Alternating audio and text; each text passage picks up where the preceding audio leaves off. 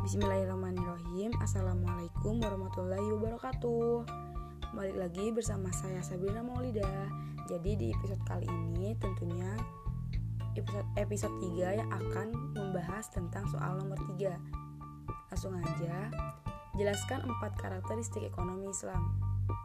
Empat karakteristik ekonomi Islam yang pertama yaitu adil Menurut Al-Quran dan hadis, adil bukan semata merupakan hasil kesepakatan sosial.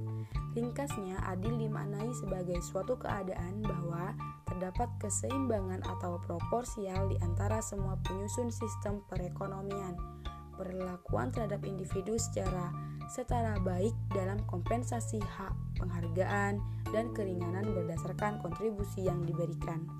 Nah, yang nomor dua, tumbuh sepadan. Ekonomi tumbuh sepadan mencerminkan pertumbuhan ekonomi yang setara dengan fundamental ekonomi negara, yaitu pertumbuhan yang seimbang antara sektor keuangan dan sektor real, sesuai dengan produksi dan daya beli masyarakat. Pertumbuhan ekonomi tidak harus tinggi dan cepat, namun stabil dan berkesinambung.